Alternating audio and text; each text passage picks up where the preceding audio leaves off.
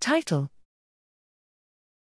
Milk antibody response after third dose of COVID 19 mRNA vaccine and SARS CoV 2 breakthrough infection and implications for infant protection. Abstract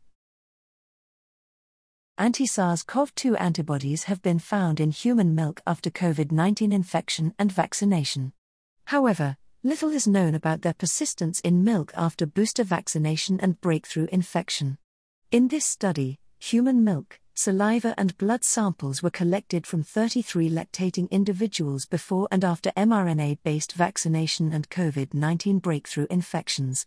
Antibody levels were measured using ELISA and symptoms were assessed using questionnaires. Evaluation of maternal and infant symptomatology revealed that infected mothers reported more symptoms than vaccinated mothers.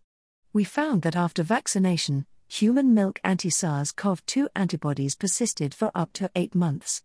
In addition, distinct patterns of human milk IgA and IgG production we observed after breakthrough infection compared to three dose vaccination series alone, indicating a differential central and mucosal immune profiles in hybrid compared with vaccine induced immunity.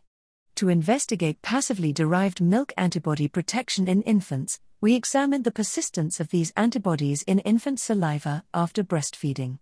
We found that IgA was more abundant in infant saliva compared to IgG and persist in infant saliva longer after feeding.